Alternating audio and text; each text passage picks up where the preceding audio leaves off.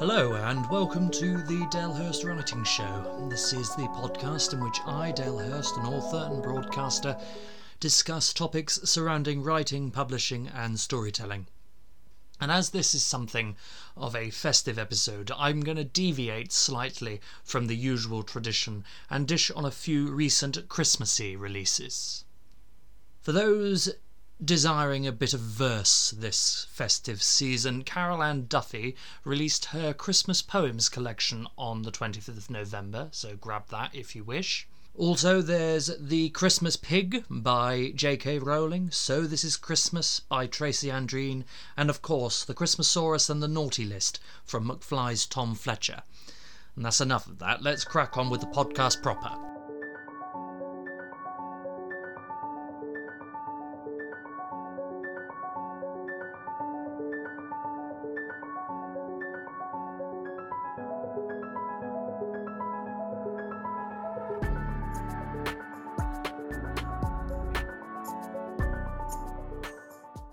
And ten fortnights later, we have reached our season finale, just in time for Christmas.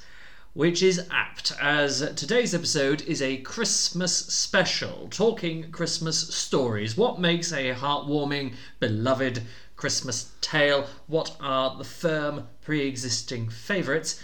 And what stories are yet to be told at Christmas. And for this episode, I have a special treat in the form of two people whose names have frequently appeared next to mine in podcasting. One is a prize winning short story writer. The other has appeared alongside the likes of Olivia Colman, Charles Dance, and Ken Jeong as an extra in various films and TV series. More importantly, they're my old podcasting partners, the ghosts of podcast past, James Boxall and Aaron Hayes. Welcome, gentlemen. Welcome to the Oh, show. Thank you. We're Hello, honoured. it's a pleasure to be back in my own flat. Yeah. Um, yeah. You can add to that list of actors I've worked with Jonathan Pryce and Imelda Staunton. Oh, I said. Oh, oh, you've been invited back for, to Yes. the crown. My goodness. The Her Majesty's Navy uh, on the Royal Yacht Britannia. Well, well, well. Yes. So, so you've been up, up close and personal. Oh yes, uh, I've been saluting at her. Well, not at her, but you know. Yeah. Um, yeah, standing to attention, and yes, she walked past me. Well, well, well. My goodness. Well, there we are then. Yes, so Sir Jonathan Pryce and Imelda Staunton to add to that list. well, we're not here to talk about necessarily the crown, although um, I do uh, usually offer a window of opportunity for my guests to talk about any creative projects they may have. James, as a as a resident non-creative, did you have anything you wanted to talk about news-wise? Um, no, Oh, okay. no. Um, No. Aaron, Have you not created anything? I wrote like two lines of code today. There you go. I've made a GIF of a dog, ten percent smaller. Oh, lovely. That's So it loads a bit Indeed. quicker. Indeed. Pretty busy day. Mm. Yeah. And Aaron, you have been. Uh, you were telling me before we started airing that you've been working on some songs. Some songs. I'm writing some songs. I'm rehearsing some covers of lots of Christmas songs. Obviously, doing some Christmas parties. Uh, and I am available for bookings. Might be a bit last minute now because you know, but Better late than never. Well, we'll begin the discussion proper in that case. And uh, because this is a Christmas episode and we're dedicating it to the idea of Christmas stories, what are your favourite Christmas stories? Now, whether that's a book or a film or TV series or whatever, and it doesn't necessarily have to be from now, it could be from your childhood if you think you're a bit too old for that sort of thing now. So, uh, Aaron, what was your. Uh, what, what is your still your favourite?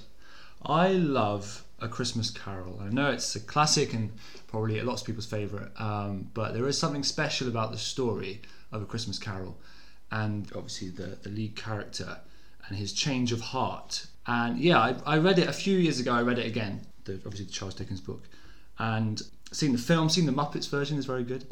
that it is. That and a lot is. of uh, stories are actually based on that story.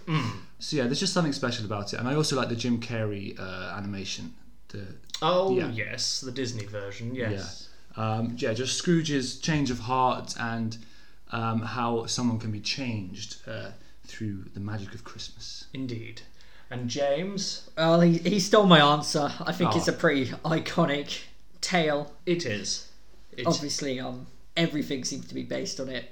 You know, the spin-offs and Futurama or Mm-hmm. It's Always Sunny in Philadelphia. Everything always falls back to one Christmas story. Ebenezer Sp- Scrooge. I think the Muppet version is the definitive version. It is. I just- it, Of all the adaptations, it is still highly regarded as something that is the most faithful. And having read it myself, I read it for the first time in a long time last year and actually recognised a lot. They kept a lot of the dialogue from that original source material. Bearing in mind it is a Muppet movie, you know, it, it, it's actually amazing how little they sort of invaded the story, really. It's otherwise, it is just a Christmas carol. It just Didn't so they happens. add an extra partner that was like, Oh yes, yeah, there is Marley. uh, yeah, yeah, it's, it's, uh, Jacob and Robert Marley, but I think that's the only major change that they made, and uh, but it was a good change all the same because it spawned a fantastic song with Marley and Marley, and I love it to this day.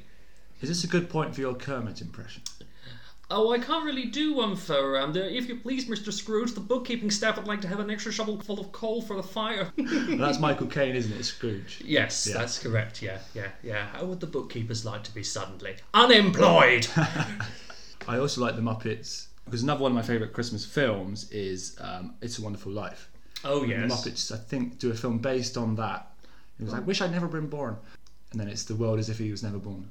Oh, see, I haven't Yeah. seen that, but uh, see, I, I mean, I've seen It's a Wonderful Life. I didn't actually care for it that much as a film, and, and that's what a lot of people say is the definitive Christmas story. But I look at it and think to myself, I don't, I, I don't, I don't get it really. But Oh. even that is inspired by a Christmas Carol in a Oh, weird, yeah. it's sort of a, a manipulation on it with the guardian angel and looking back Yeah. on one's life, but obviously in terms of uh, spoiler alert for anyone who hasn't seen it, uh, looking at it as though he hadn't existed in the first place and how the world would have been without him. I love it. What um what other Christmas stories are there? The only one I could think of was the Snowman, which uh, Oh, yeah. Mm-hmm. That's my childhood, really. That takes me back. was Uh, it the even a good story? The Snowman.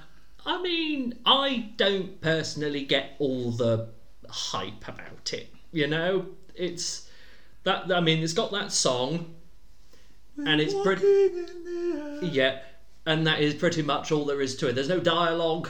It's all told in. It just made Aled Jones famous. Yeah. It did, yes, essentially. Um, so yeah, I For don't. that, but he's got It's- a lot to answer. It's really sad. And it's weird how a Christmas, some Christmas films have a, quite a strong aspect of sort of tragedy and sadness Mm. um, at the end. Uh, and it's supposed to be a kids' film, you know, and it's re- really sad ending. Um, that's really what I take away from that film is the ending being really sad. Um, And that's not what you want from a Christmas film, is no. it? You want to, and uh, you know, we go into uh, sort of the next point a little prematurely, really. But uh, going back to your question, James, I mean, the other film that I observe almost religiously at Christmas is The Grinch, um, Jim Carrey's version. oh, yes. directed by Ron Howard, etc., etc.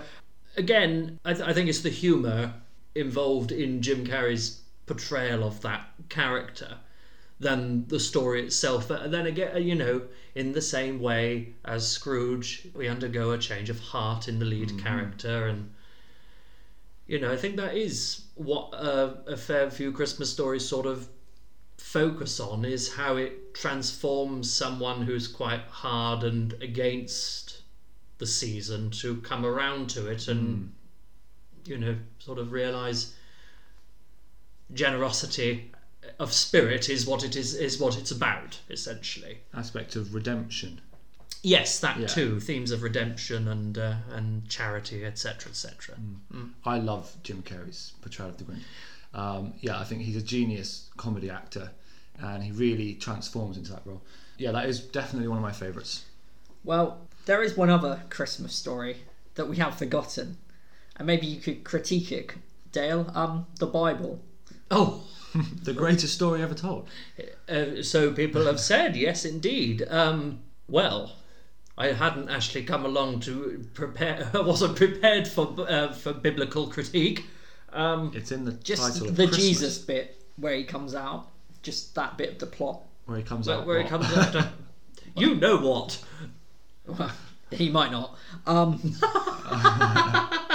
that element of the story, how would you critique it, taking away the religious aspect, just purely? I think it's all a bit unbelievable, really. The um, Yeah, the uh, the conception and leading up to the birth. I mean, we hear nothing of the pain and the anguish and the strangling Joseph as uh, as she was told to push by a sheep who was doubling as a midwife because they were having it in a stable and. It needed where a horses- twist. Yes, it did. I, th- I don't think twisting it would have helped. plot twist. Oh, I mean, see. not- uh, I'm sure she was screaming the stable down. Mm, oh, I can Um, imagine. But this being she said, couldn't scream Jesus, could she? Not yet. that Um, came later. I think, um, you know, having had to endure so many depictions of the Nativity at various school plays and church services that we've attended over the years. it- How many recently school plays have you been to? Oh, none. none. Um, Okay, What did you play in the nativity at school? Oh, I think I was a narrator for most Oh, of of them. course, of course. I was King Herod once of course. at uh, St Peter's Church, so I would have been twelve. Mm. Yeah, I was a I was King Herod for that one. Uh, but other than that, yeah, it was ma- it was mainly just narratorial and uh, and choral roles, really. But you know, we are talking about Christmas stories having that aspect of a change of heart, redemption. Well, supposedly Jesus came to the earth to save the sinners and to redeem everyone. So that kind of fits in with us. I. Didn't really work, did it? Yeah. no, I suppose not. Well, Dale still is. I am indeed, yes, I'm a relic of that time. So, sort of following on from that, hmm. then, what do we think a good Christmas story needs, specifically to appeal to you two? Hmm. Well, that's the thing. There's always a bit of magic and stuff in that's really for kids. How old were you when you found out Father Christmas wasn't real, Dale? Five. Five, No, I think it was like ten. That's- ten. I can't remember really. It was it was somewhere around then. It seemed like like the normal sort of age. The normal time. Yeah. It's fair enough. But afterwards, did Christmas stories were they not as good? Mm, No, uh, the, well, thing ones involving Santa, I guess didn't. But you know, I, I guess I have a still a bit of a, a relic of child about my uh, about my mind and my imagination that uh, I can sort of still enjoy. I can still enjoy them. I, I think you're right though; they do need a bit of that. But yeah, in terms of the magic, that they are for fairy tales. They are aimed more at children anyway, in terms of the films and the books, etc. Yeah, I think you'd have to do something completely different to what's been done before for it to mm-hmm. really appeal to, To you. someone our age. Yes. Like what? G- give me a give Well- me an example. I, I'd normally read the review first before just diving in. Oh, See if it's mm-hmm. good. But Rotten you've Tomatoes. got like the frozen north, you've got elves, you've got a magic old man. Like there's a bit of a fantasy setting there. Surely you mm-hmm. could. could sort of uh, epic fantasyify it. I think it needs to be darker. Really, I think a bit gritty, a bit darker. Mm. You mm. know, So, like well, Father Christmas is killed. What do they do? Um, a Family Guy did an episode where Stewie and Brian take a trip to the North Pole and find that uh, Father Christmas is uh, uh, Santa is completely overworked, um, and uh, his elves have all become uh, well, virtually mutated. Um, various things wrong with them because they're more or less inbred, and the um, the reindeer are uh, vicious carnivorous creatures.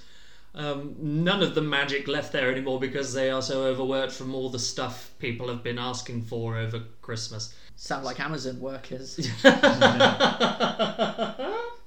So is that the sort of thing you were sort of looking for? well, yeah. I mean, I have very low opinion of Family Guy. No, uh, they, they they sing a, a rather joyous song, and uh, at the end, all the uh, elves hang themselves from candy canes. I liked. Ah, not, not one for the kids. I liked It's Always Sunny at Christmas when I forget. Danny DeVito hides in the couch naked and like crawls out. oh yeah, I remember. See, yeah, that's what a Christmas story needs: Danny DeVito crawling out naked from a couch. Understood. Um, Then let me just make a note of that. Danny DeVito, couch, naked. It's always sunny. Yeah. What about you, Aaron, in terms of what do you think a good Christmas story needs to entice you, apart from what we've mentioned already, that is? Yes, I think it needs that kind of magic, like overcoming the impossible almost. Um, a miracle. Mm? Yeah, something miraculous uh, happening. Um, yeah, I, I watched actually talking about sort of alternative sort of Christmas films. Um, one on Netflix a, few, a couple of years ago. Called, I think it's called El Camino Christmas. It was basically like a shootout. You didn't just watch the Breaking Bad spin off No. movie and think it was a Christmas film. You were thinking the same thing, weren't you, No. James? It's definitely called El Camino. Uh, yeah, starring Tim Allen, who was in the Santa Claus He- and who he- plays uh, Buzz Lightyear. Mhm. um, El Camino. Yeah, it's like a, a, shootout at a store because they think he, the guy is holding them hostage, but it's all a misunderstanding. Anyway, it's basically about this relationship between the father and the son um, being reunited and reconnecting at Christmas. So yeah, something like that. I think you know you know um, Home Alone, which is another classic Christmas film. I think the heart of that story is the boy helping his next door neighbour, the old man, reconnect with his son. Um, so yeah, something like that, some sort of um, overcoming uh, hard times um, and maybe repairing long-term wounds. Because I think these things they sort of appeal to one's to the the consumer's conscience as well, which was which was after all the original sort of the point I suppose behind a Christmas Carol was it was it was meant to appeal to people's social conscience, the Victorian society's social conscience, because that was what Dickens was all about anyway. He was a social critic as much as he was a novelist. So yeah, I mean, in, even in the example that you just said then about uh, young boy helping a father and son reconnect is sort of uh, you know encouraging help your friends help your neighbors carrying that message and that actually takes me over to my next point actually unless you had anything to add james um, in these modern times what moral message or messages can we base a christmas story around and help tell and or send? Mm-hmm. Especially seeing as we are in an age I think where and in a society where morals are a bit more skewed where you know the fact that be kind has become such a a slogan an often ignored slogan for a lot of for a lot of places a lot of businesses and companies and well just brands in general that you know the the fact that we have to physically say it rather than it just be innate as it was when I was growing up. You didn't, no one needed encouraging or reminding to be kind. You just did it. So, you know, how can we uh, sort of uh, pass on a moral message, appeal to the social conscience? Do you think? Well, that's technology for you that's made everyone unkind, isn't it? So, don't know, have a Christmas blackout or something. No. Lockdown. Father God. Christmas crashes into the internet and takes it out for the holidays, and then away we go. Hmm. So almost feeling like a bit of a dystopian coming on of uh, removing the internet from people's lives, forcing them to. Uh, Of course, hospitals need uh, technology to keep people alive. hmm, they per- managed perfectly well without it. Pre-technology, did they not? Yeah, Well, I think a lot more people died. You That might is true. Die of like a Very true. Very true. stubbed toe. Like, yeah. I think like just seeing each other as human beings. Love thy neighbor. Like with all these asylum seekers and refugees coming over, and not seeing them as you know irritants and filling up our country, but just seeing them as human beings who are in a desperate situation. Um, yeah, you could do the whole journey to Bethlehem as going across the channel, I guess. Though I would not recommend doing that, No, no. I um, particularly this time of year Mm. and given recent events. But um, yeah, th- I'm sure there's like elements you can always put a modern twist on. kids are spoilt at Christmas. Well, they're spoiled. Well, it depends on the family. Yeah, it depends on the family. Um, Some kids are getting food bank food. ah, true, true. But maybe that doesn't teach the best morals. You know, oh, we're gonna buy you everything you want. Well, not all kids, obviously. Hmm. James got Where's Wally books. when he was 24. Well, then again, Christmas is for indulgence. I don't call Where's Wally books an indulgence. Do you? I call them a return. this is all on another podcast from a uh, fair couple of years ago. But maybe the Grinch had a point in taking all the presents away, taking all the decorations, all the food, and then they had to actually think, okay, what what have we actually got left that means something? The Grinch had a point. Yeah, Yeah.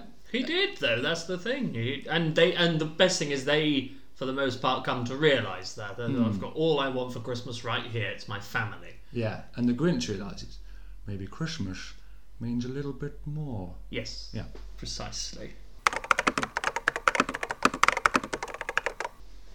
Well, we've been gearing up to this. What genres of Christmas story would you like to see that you haven't yet? You've already mentioned, James, as sort of a gritty fantasy kind of thing. The present ones include the fairy tale, which we've said. Because we've got the rom com, i.e., Love Actually, regarded as a you know as a staple Christmas story nowadays. There's the ghost story, which you know, which you know encompasses the idea a Christmas Carol as a mm-hmm. ghost story, and uh, the the BBC went through a phase of doing a ghost story at Christmas, a regular feature, which in turn could go to uh, you know go to horror as well. But I have a couple of ideas that I wonder if you might be interested to hear. There's the psychological thriller I thought might be a good one. Um, Isn't that Mrs. Brown's Boys? oh, just full blown disaster film that, or indeed, yeah, monster and or disaster. A political satire. Think modern day politics is just satire, but um, Yes, that that's very true. And then I also was thinking about the idea of the true story. Now, say what you like about the Christmas Nativity, true or not, you know. But these, there are a couple of ideas that I've actually written down here that are true stories and relate to Christmas in some way that we might like to see in either a literary adaptation or in film or television series sort of thing. Now, the first one uh, is to do with the legend of Good King Wenceslas. Um, We know the Christmas Carol quite well. The majority of the listenership, I would expect, anyway. You going to sing it? No. Good King Wenceslas was actually a real person. He was uh, based on uh, Wenceslaus I, uh, the Duke of Bohemia, so present day Czech Republic, who was murdered at the age of 24. His brother, who is wonderfully named Boleslaus the Cruel, uh, was complicit in the murder. So I thought to myself, well, that would be a good thing to show off at Christmas, a nice true story for you there. there's a statue of him in Prague. I'm pretty sure. Yeah, I think the he's good the, one. I think the he's the patron saint of the Czech Republic, actually. Saint uh, Saint Wenceslaus or Vaclav. Um, they decided to go on a much shorter version in the uh, in Czech language, uh, Vaclav. The other one, which came to me today, actually, was the oft recounted tale um, of the Christmas Day truce, the football match between England and German forces during World War One in 1914. That is a miracle. Now it isn't it well, you know, it, it tells all the.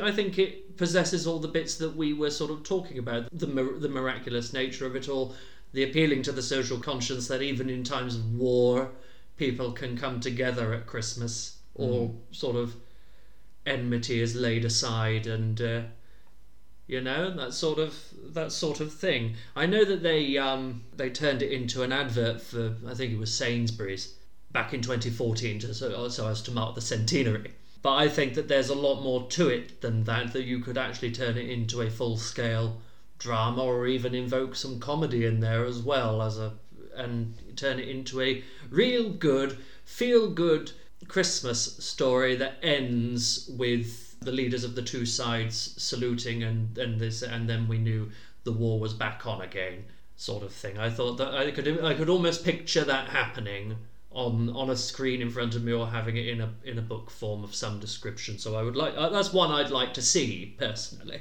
Yes, me too. I have actually thought about that myself to sort of incorporating that into a film somehow. And I bought a book about it to try and do some more research because uh, I had this idea for a film uh, set in World War One, and I thought I could incorporate that. But yeah, it is an amazing story. And then like the next day, the gunfire started again. So weird. Talking about the uh, the murder, Good King Wenceslas. Yes. I did, at, at the risk of giving your book a plug, yeah. I thought I've never seen a Christmas sort of murder mystery type story. I don't, I don't, I can't think of one uh, like a film or a book. So yeah, maybe sort of a murder mystery set around Christmas time, Christmas themed. Well, Agatha Christie did a Poirot story Yeah, set at Christmas, it- Ah. called Hercule Poirot's Christmas. Uh, a couple of them are set, even a couple of the short stories are also set at Christmas that are murder mysteries, and one involving a, uh, a jewel heist as well. I think the theft of a ruby. But yeah, in terms of, uh, you, I mean, are you thinking more along the lines of a uh, sort of a Knives Out style? Yeah. Who done it for, for Yeah. Christmas? I mean, I'd be up for that. maybe Santa's the one that's murdered. oh well, I mean that could open up an all, all manner of kettle of fish, couldn't it? A can of cans of worms. James, do you have anything to sort of? Um, I agree on the um the football story. It sounds like for the other one though, it'd just be someone just getting killed in their sleep. What's so good about that?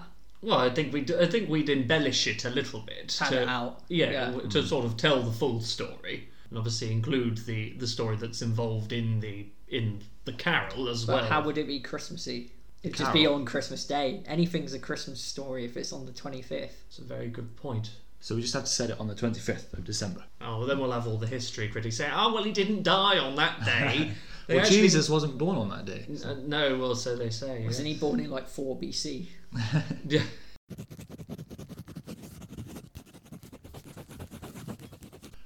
Well, the sort of the um, the next point, potentially the final point that I wanted to sort of talk about was um, Christmas stories that are themed around songs now, or based around songs, I should say. The mo- most recently they brought out a film called Last Christmas, based on the, the Wham song, and I think in, uh, on Wham music in general, uh, as a matter of fact, with uh, Emilia Clarke and Emma Thompson among Quite. the stars. I thought it was apparently uh, never actually got around to seeing it myself, but uh, my parent, my mother saw it, and she said it was quite good.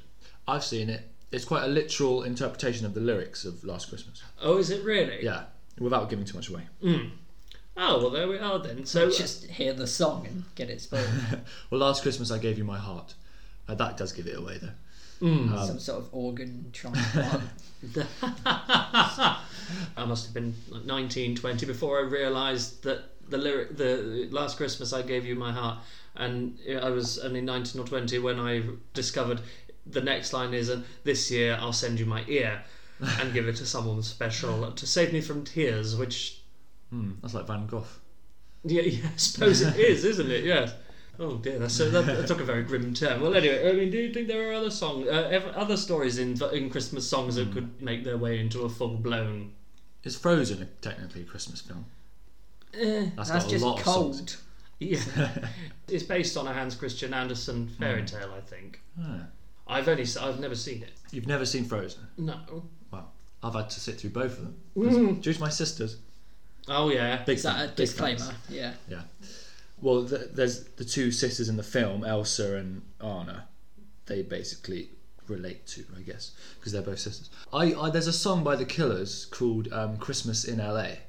and it's sort of a story to the song. It's about an actor who has to spend Christmas in LA because he's trying to get auditions, so he's away from home, but he's trying to follow his dream. So I thought maybe that might make a good film. You know, an actor who has to sort of uh, sacrifice his Christmas at home and is missing home, but is trying to find his dream of, as an actor in LA, which obviously not what he's used to because he's used to like snow and the cold, and he's in LA.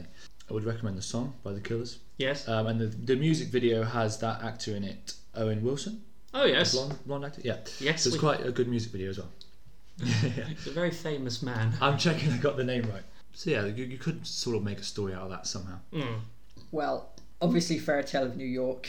Oh Oh, yes. yes. Maybe make one. In New York. Yeah, in New York, probably. Yeah. Would be good. Did you ever play a game on Nintendo DS called Elite Beat Agents?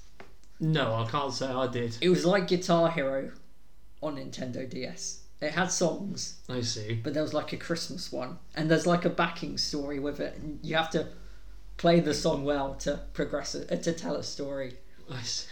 and then uh, there's um, "You're the Inspiration" by Chicago on it uh, for the Christmas thing, and it's about a dad who doesn't make it home for Christmas, and then you have to do this song and uh, bring back his ghost to make it home for Christmas. But Oh. if you watch it on YouTube, you'll cry. oh, right, okay. Well, I'll wait until I'm home for that then. That's But, um, another another theme of Christmas stories is like coming home for Christmas, Hmm. trying to get Yeah. home for Christmas. Yeah. What about the one that I wrote for you, Aaron? Or that I w- Oh, yes, wrote that's- some some of it for you. Um, Christmas made me a fool. Uh, Yes. tentative, tentatively titled, um, uh, a Christmas song that uh, well, Aaron told me a couple of years ago that he was planning on writing a Christmas song, and that was the name that you gave it. Christmas made me a fool, and I thought now that would now that does sound like a song that I would listen to if it's done in the sort of the the traditional sort of swing jazz style of Sinatra and Nat, Nat King Cole, for which you know which is uh, a style that you sort of use anyway. Um, and then you told me that you were uh, focusing on other songs and you hadn't gotten around to writing anything. And I was a bit disappointed, so I thought, well, I'll give it a, see if I give it a bash myself. Yeah. And I know that I didn't give you the full thing, but I gave you some of it. Yes. So I mean, much as that would be a decent song in and of itself, though I say it myself, do you think you would ever see it turn into something bigger? Yeah, definitely. Well, I, I started writing it, and I I got annoyed with the tune, and I, I don't want to write like a Christmas song that everyone thinks, oh, I'm sick of hearing that. Um, so that's why I stopped because I wanted to find something a bit more interesting. I think every artist gets a bit bored of their own work when they're Um, Yeah. working on it constantly, though, aren't, True. aren't they? Um, but yes, the story you sent me was very much what I had in mind, um, which and your lyrics about you know this man sitting in a bar, staring out the window. He's obviously been broken-hearted, um, and quite a lot of Christmas songs are sad, like Last Christmas, um, Lonely this Lonely Christmas. this Christmas. So yeah, there is, like I said earlier, the aspect of sadness in Christmas stories. Hopefully, at the end, he can find some kind of love, but who knows? Hmm. Maybe he falls in love with a slow man. Are you gonna perform it now for everyone? Me? No, We've no, got it's the not. words. It's not finished. I can read the words. Well, you can if you wish. I mean, Poem now. I'll read some of it to get the idea of the story. Go on. And bear in mind, I am not a uh, I'm not a lyricist or a poet. Re- Well, I mean, I have done some poetry, and I don't regard myself as a particularly gifted poet and or lyricist. So, uh, Well, one of you will sing it. Let's go. I saw you standing there in that alpine bar in the square. Guy's arm around you, that ain't fair. Oh, Christmas made me a fool. That time that Christmas made me a fool. You left me leaning on my elbow at the windowsill, staring out blankly like an imbecile. Had I followed you, would I have been able to speak to you? No. That's a sneak preview. Ah, I didn't remember reading it, uh, uh, writing that far. Uh, Yeah. But I did it all the same. Beat the blizzards just to know your name. Never fell so hard for a dame. Oh, Christmas made me a fool. could be like your catchphrase. Well, you know, maybe you will. Maybe you will finish it for, Yes. for us, and uh, maybe you will do it one day. Yes, I'll star in the film. Oh, well, I meant the song. But, Oh, uh, the f- yes. The song can be the theme of the film. Now then, it's reading time. I, I was going to read you something that's supposed to constitute a political satire in Christmas story form, but upon reading it through, I decided it actually needs a bit of work still. So instead, I'm going to give a snippet from Lust and Liberty. Both Barrelford books have scenes set at Christmas, um, but this is from book one. So from Lust and Liberty is a bit of one of our Christmas chapters. When the clock in Mrs. Hathersage's parlour chimed its seventh chime Christmas Eve, the hostesses presented themselves with great festive decoration. Mrs. Hathersage wearing a new silk gown of a deep red colour, that of a ruby shade, which endowed also the richest wines of Portugal, with her best gold earrings and necklace encrusted with garnets and opals. The embroidery in the gown had been done in a golden thread. Below her neck was a brooch, the design of which bore the likeness of a holly leaf and berries. She was anxiously examining and re examining her appearance before the looking glass, not because she was afraid there was anything wrong about her, but because she wanted every distraction possible to occupy her mind, lest it should turn to less savoury notions that would disturb and frighten her, and incommode her pleasure only further. The idea that Christopher Trattsley, if indeed that was his real name, knew who she was, prior to her widowhood and now following it, and even worse, possibly, where she lived, was almost too much for her mind to endure. Before it could take over her thoughts, however, Mrs. Ermstone arrived next to her in the mirror, dressed in green and silver, emeralds and diamonds set within her silver jewellery, and a brooch that bore the design of three mistletoe berries, represented in pearls. Mrs. Hathersage looked her friend up and down. "You are looking very regal this night, Elspeth," she said. "As are you, Judith Ann," replied Mrs. Ermstone, "though I'm not in the position to eclipse my Lady Verrington, am I?" After a slight pause at whether the true answer would give offence, Mrs. Hathersage returned, "I don't think there's any hazard for that, madam. Lady Verrington always impresses with her fashion sense." There was a long pause as they both beheld their reflections in the mirror. "Elspeth," said Mrs. Hathersage, a tone of fear lingering in her voice, "you will never think unkindly of me, will you, regardless of what you may hear?" "Well, really, Judith Ann, I'm sure I don't know what you're talking about." "Oh, pay me no heed, my dear." Mrs. Hathersage opted against that line of conversation. "This madness with the whole Juliet Harrowsley nonsense has my mind on the edge of a knife." Mrs. Ermstone took her friend's hands in hers. "To-night we make merriment in all who enter our company," she said sweetly. "In food, in drink, and in music, we will make it. That is your duty to-night, my dear Judith Ann." They smiled at one another, and before the conversation could continue a knock came at the door.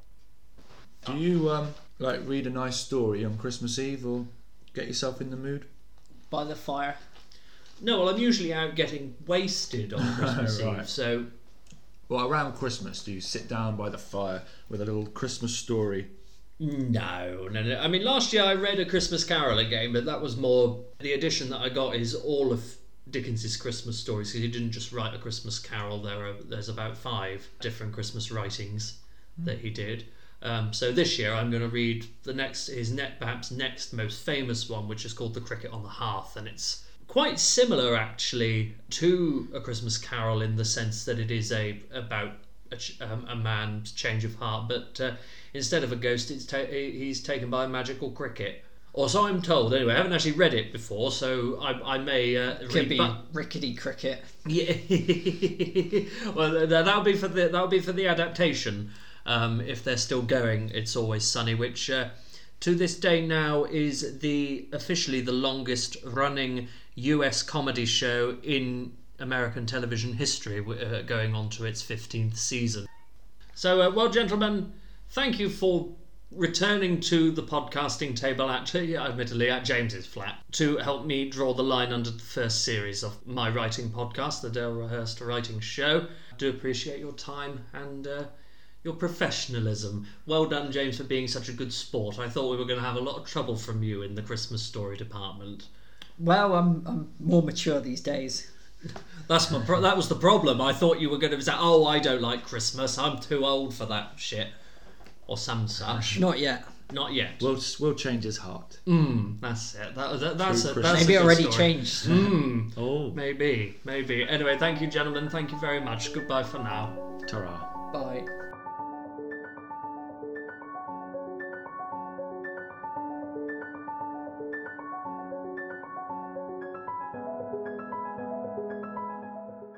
And with that, I bring this first season of the Dalehurst Writing Show to a close. If you would like there to be a second season, kindly get in touch, leave us a comment, or ping us a message at one of the many Dalehurst author channels. I'm on Facebook, Instagram, and YouTube. Ahead of Christmas, I'd like to plug my two books as ever The Barrelford Scandals, Lust and Liberty, and Sin and Secrecy, respectively. Head over to Amazon to grab those, either for yourself or as a gift for family or friends. From myself, Dalehurst, I wish a very Merry Christmas. See you all in the new year.